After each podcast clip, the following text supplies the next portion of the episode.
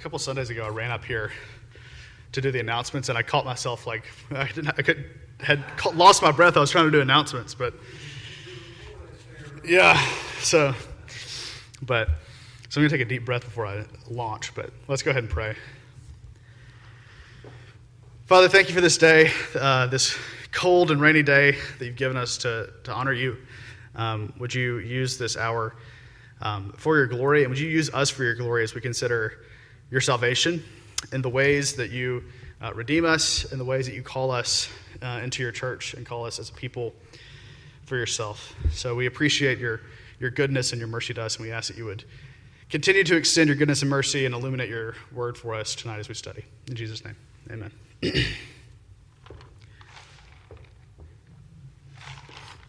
so I think that, well, I know that only like the announcement for this particular um, this week's study, I put word and sacrament because we're going to talk about word and the, the, word of God and its relationship to the sacraments and everything. But I sat down and started to think about it, and um, I realized that I just had too much to say about justification and sanctification because we, we have to get that stuff straight before we talk about sacraments because to make all our categories kind of make sense. Because um, if you don't understand justification and sanctification, the sacraments get very confusing um, in, in what they do, how they, why they matter, that sort of thing. Uh, the same thing goes with uh, our doctrine of the church, which we'll get to at the end here. But um, tonight we're going to focus on just, justification and sanctification for the most part and understanding, understanding the difference between those and what they are. Uh, but the first thing to, to talk about is we often like we use this language when we're, we're talking just amongst ourselves. Um, we ask people like when did you get saved? That sort of question. And there's nothing wrong with that question and we all know what we mean by that question. But i think that it, it, there's some confusion about what salvation is. So salvation is not conversion. Conversion is a part of salvation but salvation is a whole bunch of other stuff. And so i've got a list here of things of all the benefits purchased by Christ on the cross calling, regeneration, faith, conversion, justification, sanctification, perseverance, adoption, union with Christ. And so when we talk about salvation, glorification is another one of those. When we talk about salvation, um, we, we need to be careful whether we mean salvation in terms of justification, salvation in terms of um, the moment of our conversion, or salvation in, in the grand scheme. And so when I use the word um, salvation, what I'm referring to is those are the old ones in the yeah. When, when I use the word salvation, what I'm referring to is the whole package, the whole thing that all goes together. And we're going to drill down and we're going to kind of look at some of those constituent parts. Um, in particular, justification is the sine qua non. The, uh, without this, nothing. So, um, justification is the kind of kernel, the core of salvation. Justification is what makes us right before God in a formal sense. So you can have all the sanctification you want, but if you don't have justification, you're not saved. You can have uh, all the regeneration you want, you, but if you don't have justification, you're not saved. Now, um, that's, that's in a formal sense, and so you, kinda, you can kind of hear some of the, the contradiction there. We can't have justification apart from these other things, right? If you're justified, you're going to be sanctified. If you're justified, you're going to be regenerated.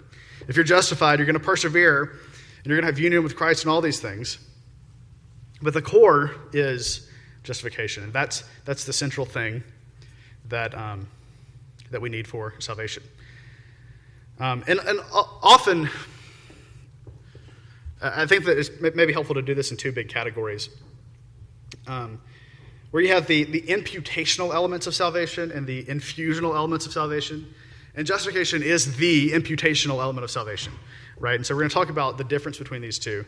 Um, but, well, actually, let, us just go ahead and look here. What I've got printed, um, most of this, I'm, I'm, kind of leaning on my Reformed bona fides here. Um, most of this is straight from the larger catechism. And so the definitions that we're using um, and everything, this is straight from the Westminster Larger Catechism. So I can't be accused of being outside of the confession or anything. This is, this is what it says. So, Justification. What is justification? Justification is an act of God's free grace unto sinners, in which he pardoneth all their sins, accepteth, accepteth that's a hard word to say, accepteth, and accounteth their persons righteous in his sight, not for anything wrought in them or done by them, but only for the perfect obedience and full satisfaction of Christ, by God imputed to them and received by faith alone. So, by the way, I, am using the traditional language. The EPC and our, our Constitution uses a, tr- uses a modern language one. Um, there's nothing wrong with that one, uh, but I, I actually find that the traditional language tends to be a little bit, a little bit clearer. They, use, they have some better word choice, I think. And so you just have to get over the accepteths and accounteths. Um, but so, keywords to note here um, justification is an act of God's grace an act of God's grace. Um, that'll be distinguished when we get to sanctification from a work of God's grace. We'll talk about that in more detail in a second. In which he pardons sins, accepts and accounts a person righteous in his sight, not for anything wrought in them or done by them, but only for the perfect obedience and full satisfaction of Christ. Another key word here by God imputed to them. Imputed to them and received by faith alone. That's another key phrase. So, key things it's an act of God's grace where Christ's righteousness is imputed to us, and it's received by faith alone. So, we're going to spend some time um, in a couple of key passages on this, but um, and we'll see kind of how this all works out. So let's let's start by going to Romans three. Um, Romans, the, the first half of Romans is all dedicated to this um, a discussion of this particular concept of justification, and in particular, in particular Romans uh, 3.21 through 4.12. so Paul has just gone through this whole explanation of how we're all sinners. So chapter 1, Gentiles are sinners. Chapter 2, Jews are sinners. Chapter 3, we're all sinners. And so at the end of chapter 3, after kind of going through all this, um, we're, in, we're in the depths of despair, and this is what he says in chapter in uh, verse 21. But now the righteousness of God has been manifested apart from the law. Although the law and the prophets bear witness to it, the righteousness of God through faith in Jesus Christ for all who believe. For there is no distinction, for all have sinned and fall short of the glory of God and are justified by his grace as a gift through redemption that is in Christ Jesus, whom God put forward as a propitiation by his blood. A propitiation is like a turning away, turning away God's wrath, to be received by faith. This was to show God's righteousness because in his divine forbearance he had passed over former sins.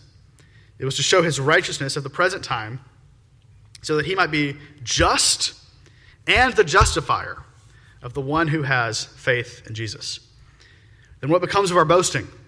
It is excluded. By what kind of law? By a law of works? No, but by the law of faith. For we hold that one is justified by faith apart from works of the law. Or is God a God of the Jews only? Is he not the God of the Gentiles also? Yes, of the Gentiles also, since God is one, who will justify the circumcised by faith and the uncircumcised through faith. Do we then overthrow the law by this faith? Faith by no means. On the contrary, we uphold the law.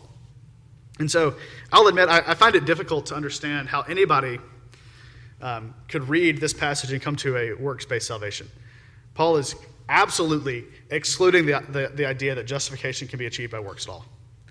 And we'll talk about James 2. James 2 is another thorny issue, but um, here it is very clear that the righteousness of God is received through faith, so that uh, God can be the just and the justifier. And what he means by that is God is the righteousness, God is the justice that justifies us. But let's continue, starting chapter 4. What then shall we say was gained by Abraham, our forefather according to the flesh? So, this is a legitimate question for a Jewish person. If righteousness is not by the law, if the law doesn't contribute to our justice, to our justification before God, what was Abraham all about? Verse 2 For if Abraham was justified by works, he has something to boast about, but not before God. For what does the scripture say? Abraham believed God, and it was counted to him as righteousness. Now, now, to the one who works, his wages are not counted as a gift, but as his due.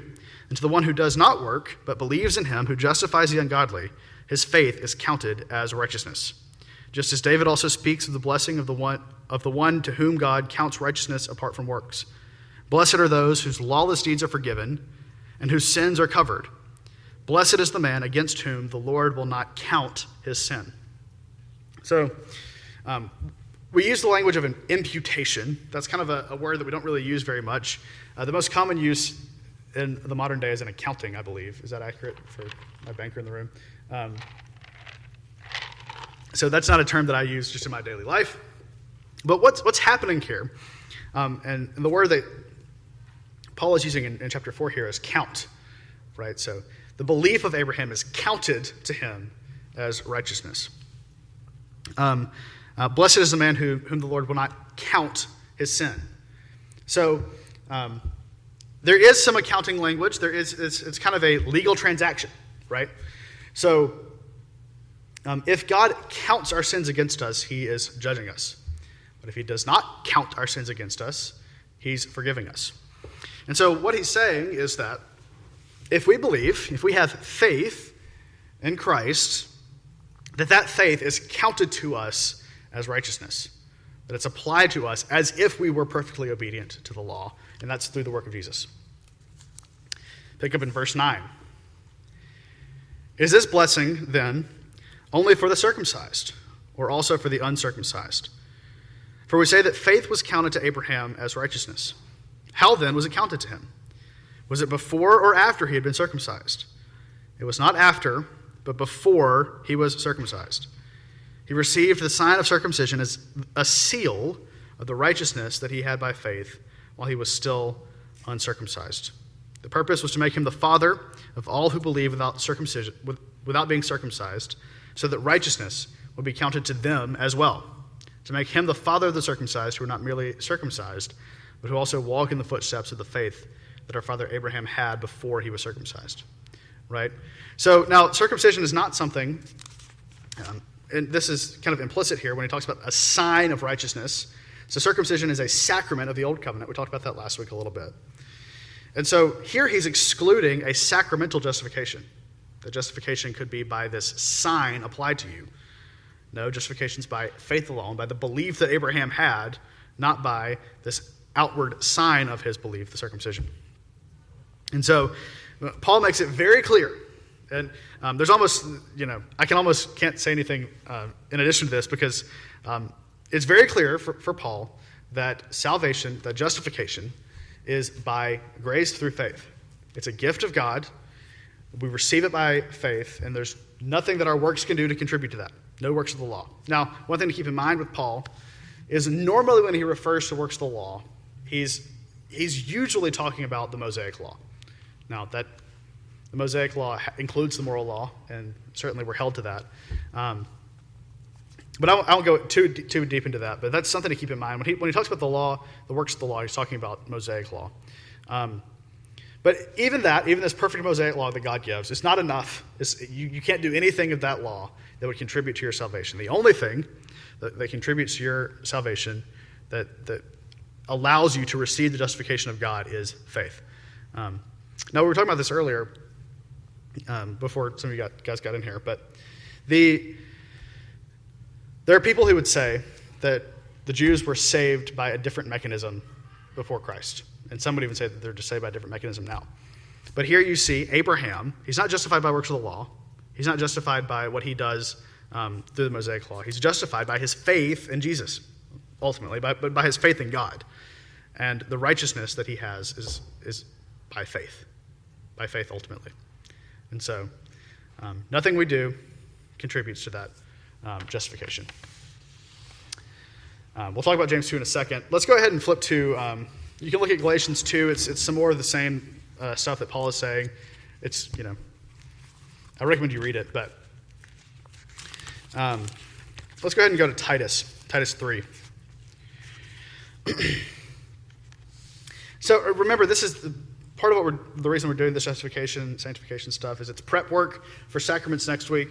So um, this is important for that. But Titus 3, um, starting in verse 4. But when the goodness and loving kindness or covenant faithfulness of God our Savior appeared, He saved us not because of works done by us in righteousness.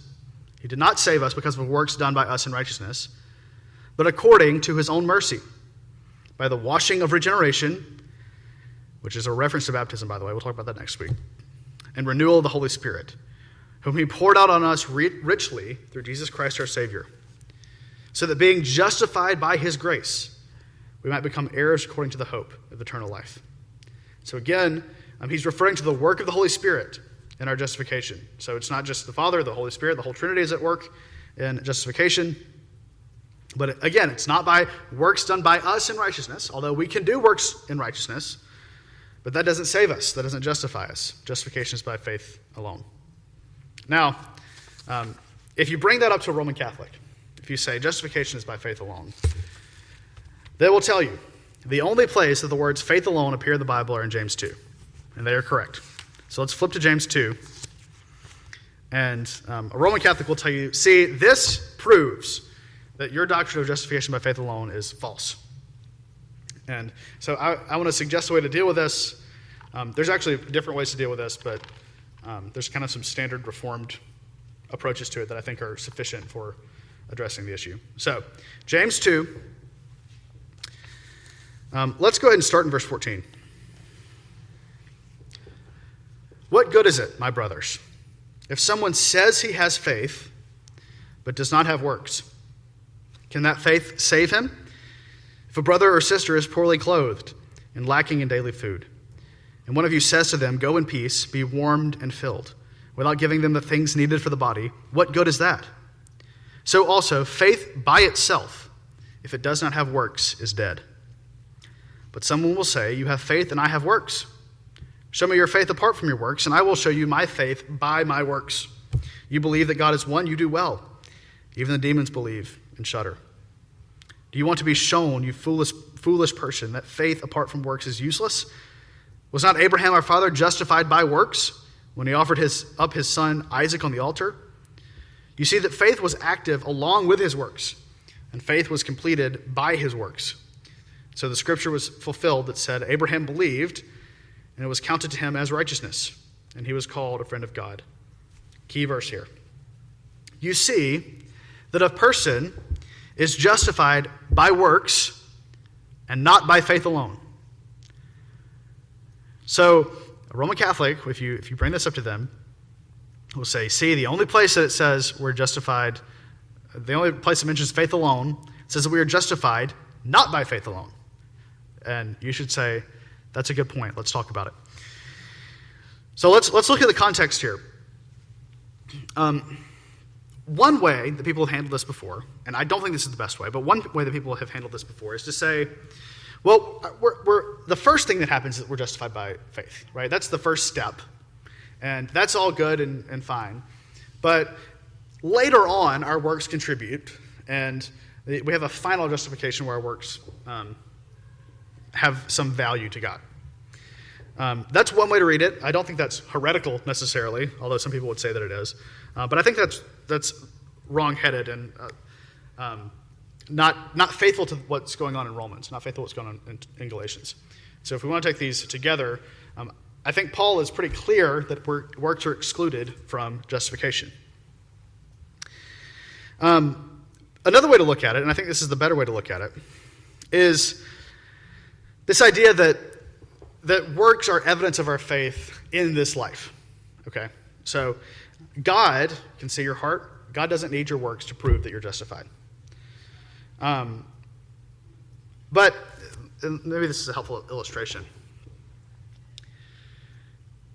Let's, let's imagine a child, right? And this it's a, a little girl, and her, her dad stands in the pool.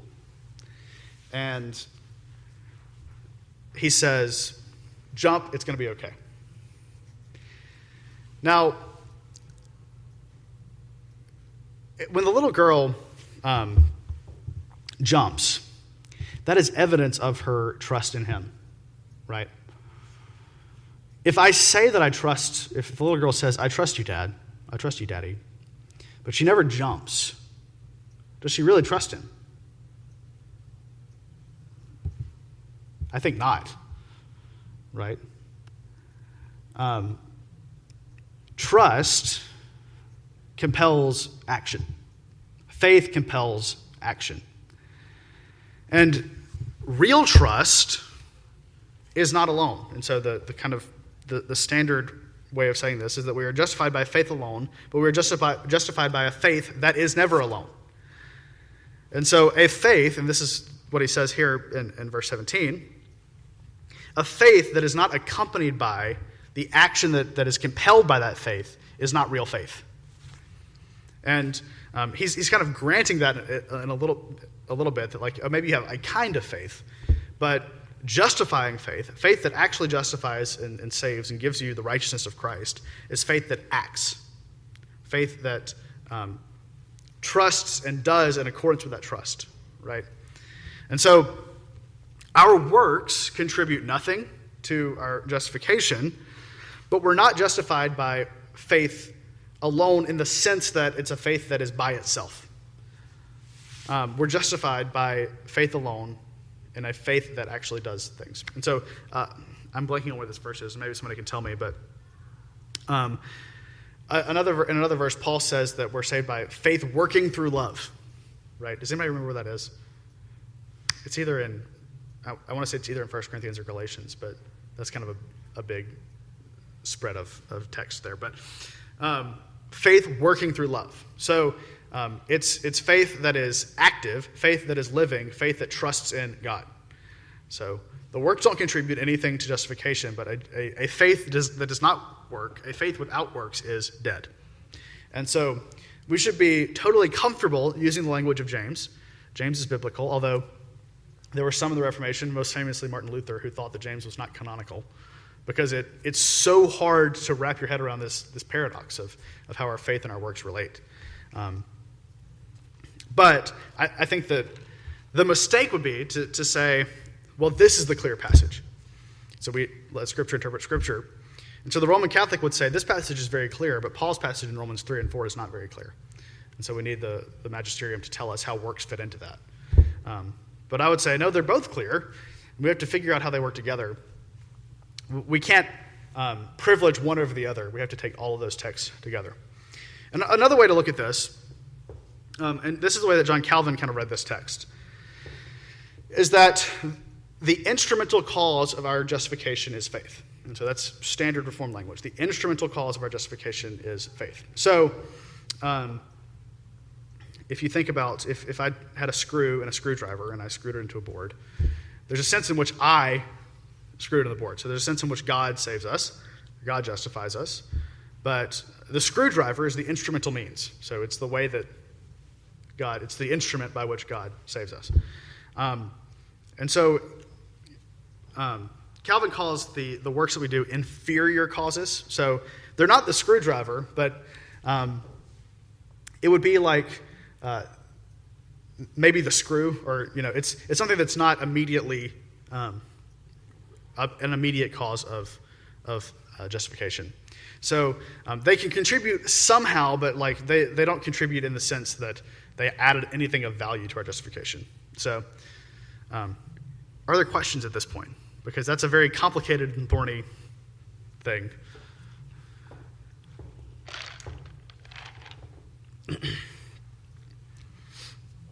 but, and we'll get to this in a second, the key word for justification is imputation that our faith is credited to us as righteousness. So, what is sanctification?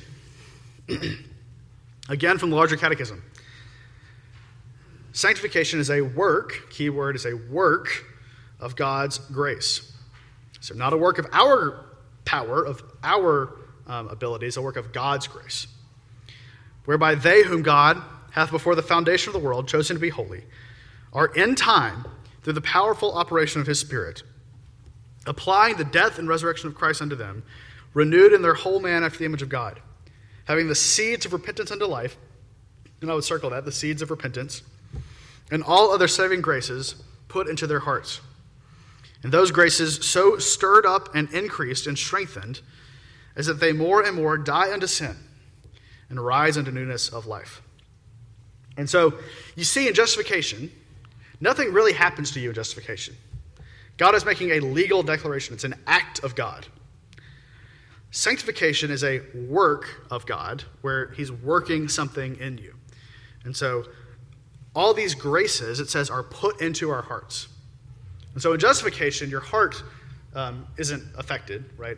Um, sanctification is where your heart is affected and your heart is being renewed. Justification is a legal declaration, sanctification is an infusion of grace into us. That's the language of the confession. Uh, so we'll look at a few passages here. Um, let's start by flipping back to Romans.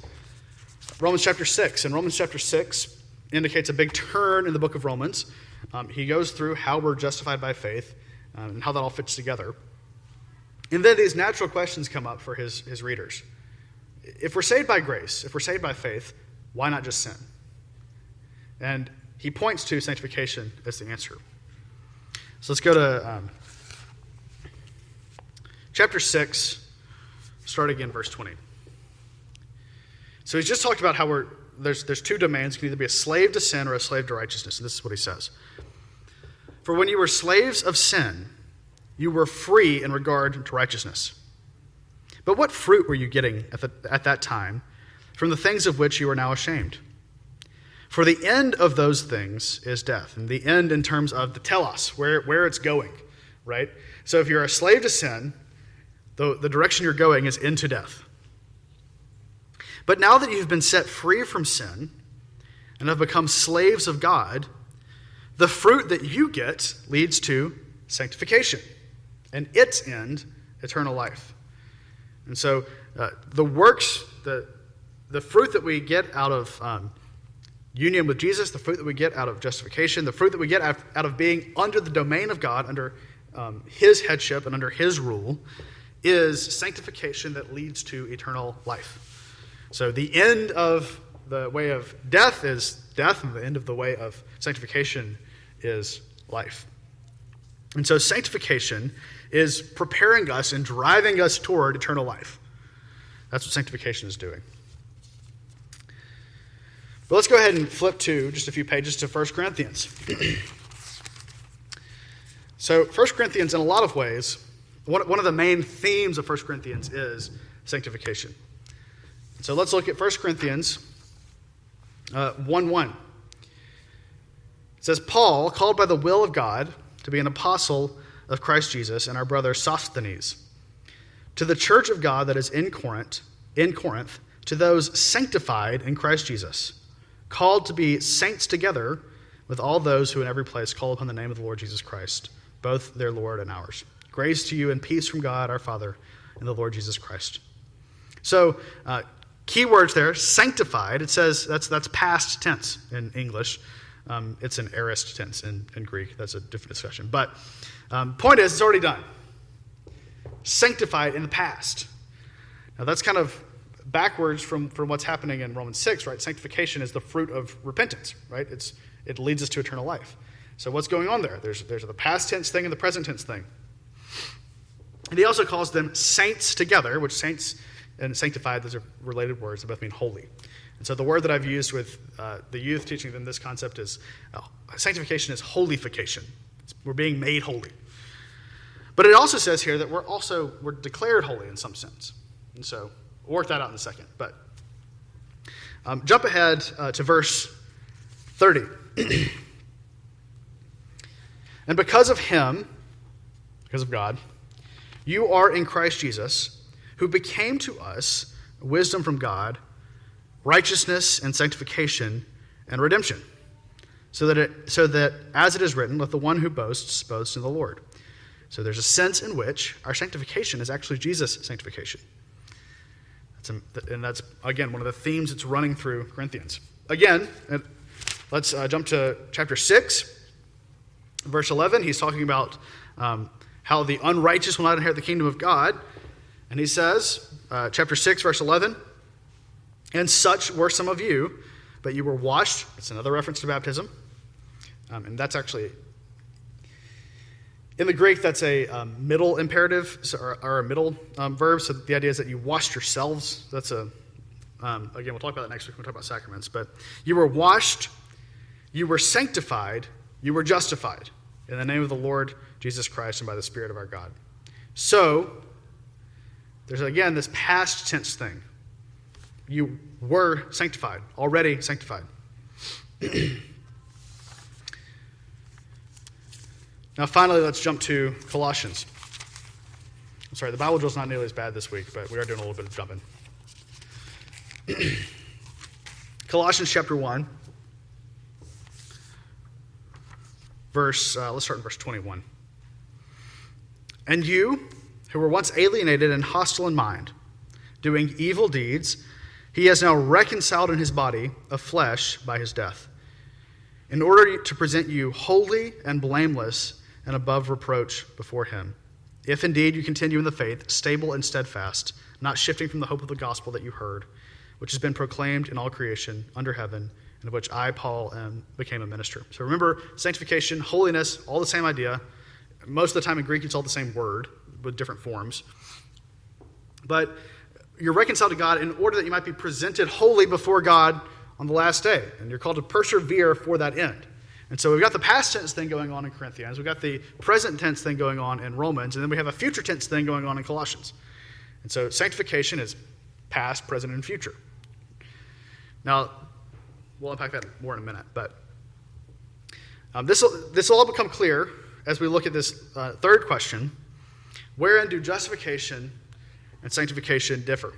So let's read uh, question 77 here of the Larger Catechism. Although sanctification be inseparably joined with justification, so you can't have one without the other, they go together. Yet they differ. In that God, in justification, imputeth the righteousness of Christ, and sanctification, his Spirit infuseth or infuses grace, and enables to the exercise thereof. In the former, in justification, sin is pardoned. In the other, sanctification, it is subdued. The one, justification, doth equally free all believers from the revenging wrath of God, and that perfectly in this life. Justification works perfectly, that they never fall into condemnation. The other, sanctification, is neither equal in all, nor in this life perfect in any, but growing up to perfection. So you see um, some key differences here. If you jump ahead a little bit, I've got a list. Justification is imputation Sanctification is infusion. So grace is imputed to you and justification, infused in sanctification. Justification pardons your sin judicially. Sanctification tames the sin in your life. And so, one way that people have put it is that God frees us from the penalty and power of sin. Justification frees us from the, the wrath of God and the penalty for sin, and sanctification tames sin in us and frees us from the power of sin in our lives. Justification is unchanging, and sanctification is progressive. And so you can see that they're of a very different character. Now, I've got a couple different charts for you here. Charts is a strong word, they're, they're not that uh, pretty there, but uh, most people think of justification, sanctification, and glorification, which we didn't really talk about in detail, as a progressive thing. That we're justified, we get justified, and then we start doing the sanctification thing and then we're glorified at the end of time. Um, and, and this makes justification synonymous with conversion, which it's not. Those are different things. Biblically, I've already shown this to you a little bit, these terms are not used to represent sequential action, but they are temporal, they're atemporal realities that take shape in time. So that's not atemporal, atemporal realities, it's one word. Realities that take shape in time. So you got to be careful with this language a little bit, but we have an initial justification, an applied justification, and a final justification. But it's all one justification, right? So God providentially declares our justification before all time, before creation, once for all on the basis of Christ's righteousness. And he applies that justification to us over and over again. It's the same justification, but it's applied to us um, at our conversion. It's applied to us each Sunday when we worship, when we confess our sins. The same justification is applied to us. Nothing new is added to it. And finally, that same justification, when we come before God, the same declaration that He made at our conversion, the same declaration that He made before all time, is the same declaration that He'll make um, when we come before Him at the judgment seat, that we are righteous in Christ. And so these are not, when I've got initial, applied, and final, I don't mean by that that these are different justifications. This is the same justification applied to us over and over again. and this is, we'll talk about this more when we talk about sacraments. This is one of the big issues that the Reformation had with um, Roman Catholic theologies of baptism, right? So, in the medieval Roman Catholic Church, you were baptized, and that justified you, but Roman Catholics believe, they believed then and they still believe now, there's some differences between medieval Roman Catholicism and modern Roman Catholicism, but this isn't one of them. That baptism and justification is the same thing here infuses righteousness, infuses grace in you. And so it's a confusion of justification and sanctification. And so if you were a if you lived in 1450, you know, Switzerland or whatever, um, you would be baptized when you were an infant, and then you would have to repeatedly come before God to get more righteousness, to get more justification, to get more um, salvation, right? So if you, you're baptized when you're, an infant, that watches you from original sin and all past sin. But then the next time you sin, the next time you commit particularly a mortal sin, you go to a priest and you confess, and he gives you penance, and you're supposed to do your penance to be uh, cleaned again. And so it's a continual um, thing. And, and the reformers actually said your, your doctrine of baptism isn't strong enough because the grace of baptism, the grace that God gives us um, to free us from sin, isn't just a um, a momentary thing in history. It's something that God has declared from all time. And we'll, we'll get to the relationship there with baptism next week. But justification is, an, is a for all time, once for all, never ending declaration of our righteousness before God. Sanctification, again, has a past, present, future. We have an initial sanctification, progressive sanctification, and a final sanctification or a glorification. And so um, one of the, uh, I told you to circle this in your um, larger catechism question 75. One of the things that sanctification does is gives us um, seeds of repentance unto life. Can you be saved without repentance? No. And so sanctification actually begins in the life of the believer before justification is initially applied. And so, there, which that blows up the whole sequential thing where justification comes first, because we have to be sanctified in order to have the seeds of repentance unto life given to us, in order that we can be justified before God. And that grows in us until ultimately we are perfected before God and made perfectly holy. So, the summary I've got there for you God providentially declares our justification before all time, once for all, on the basis of Christ's righteousness, and subsequent, subsequently applies that same justification to us throughout our lives as we receive it by faith in Jesus sanctification and sanctification, the Holy Spirit nurtures us in the Christian life from the seeds of repentance so that we grow up into the glorified end that God calls us to, which is eternal life. And so, very different characters. One is declarative, one is judicial, one is ultimate. Um, sanctification, on the other hand, is infusional. It's something that God uh, gives us a little bit of, and it grows up in us as the Holy Spirit nurtures it.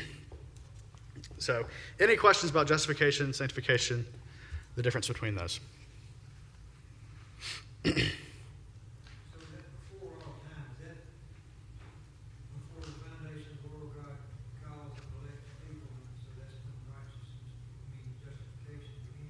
Yes, in a sense. Now, the, the way that, um, I'll re- repeat that question, is does justification begin before the foundation of the world? Is that and the answer is yes and no. So, um, yes, in the sense that God has prepared that and God has declared that. Um, in, a, in a corporate sense, He's declared that, but it has to be applied to you, right? So, applied to you directly. And the way that we apprehend that and receive that is by faith. And so, your faith comes in time. Your faith comes um, in time. So, there's, there's a, a God vision and a human vision aspect of that. So, from God's perspective, you know, he's above time. He's not bound by time, and all of all of history sits before him like he's looking at a painting, right? Um, that's probably not exactly like that, but but um, so for God, there's no difference between day one of creation and today and 1550 and 2150. Like they're, they're, it's all happening. You know, God is above all that, right? We are we're bound by time. So God's above all that. and His, his declaration of justification happens outside of creation. But our experience of that is that he applies it at a moment in our lives as a, as a first um, experience. Does that make sense? Any other uh, questions on that?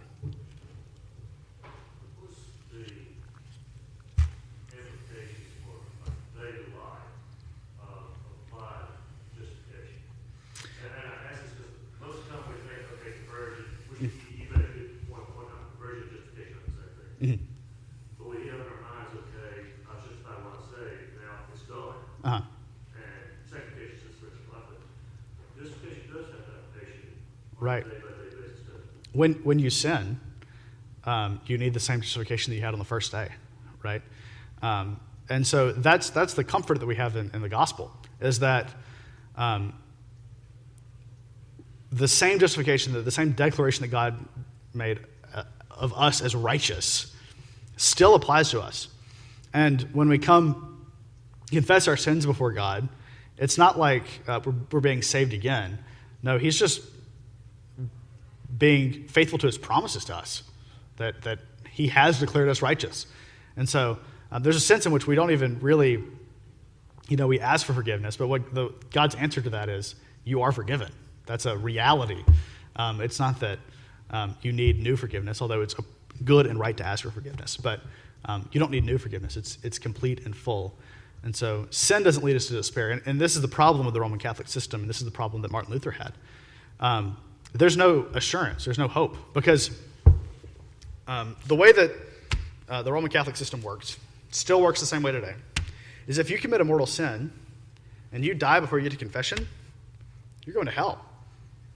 And so um, there's, there's no hope unless you can you know, do all these things and, and keep up and keep track of, of your penance and, and make sure that you're doing all these things. Um, now, most modern Roman Catholics will kind of soften that a little bit and say, well, you know, we don't really know. And um, lots of Roman Catholics nowadays are kind of what they call, you know, hopeful universalists. So they, you know, maybe possibly everybody will go to heaven. We don't know. Um, but that's, that's kind of all kind of some left leaning, mushy stuff that came out of the 60s and 70s. But on the books, official Catholic, Roman Catholic teaching is that um, mortal sins are, are damning. And, um, but we have the, the reality, and this is all biblical, that um, God has taken care of sin. And the same promise that He made to us um, at the very beginning, when we first uh, came to faith, is the same promise, promise that we have for the rest of our lives. So. Well, you just said he sees all time, so he already knows. Right. uh-huh. It stays the same. Yeah. Because God has all time and spirit. Mm-hmm. He already knows. It's already, it's already Yeah. happen. So that's thing. I'm Yeah. Uh-huh. uh. Yeah. Mm-hmm. is, Yeah, and in Romans eight also you get the famous, um, the famous chain. Um, so if you go to Romans eight, um, starting in twenty eight, and we know that for those who love God, all things work together for good, for those who are called according to His purpose. For those whom He, whom he foreknew, He also predestined to be conformed to the image of His Son, in order that He might be the firstborn among many brothers. And those whom he predestined, he also called. And those whom he called, he also justified. And those whom he justified, he also glorified. And notice the glorification is in the past tense. Because for God, that's all one act. God says, I'm going to save you. He's outside of time. And, um, yeah, what verse did you just cite that I was, I was, it's later on. Yes. first thirty-three is not. Yeah, yeah. Um, yes, but nothing can separate us from the love of God because God has declared before all time that we would persevere, and um, yeah, and that's that's this whole doctrine of salvation is built on that reality that um, God is so big and so great that He can actually do this. That it's not reliant on us and our power and our success and whatever else we can we can do. It's dependent on God. So. Any other final thoughts, questions, comments?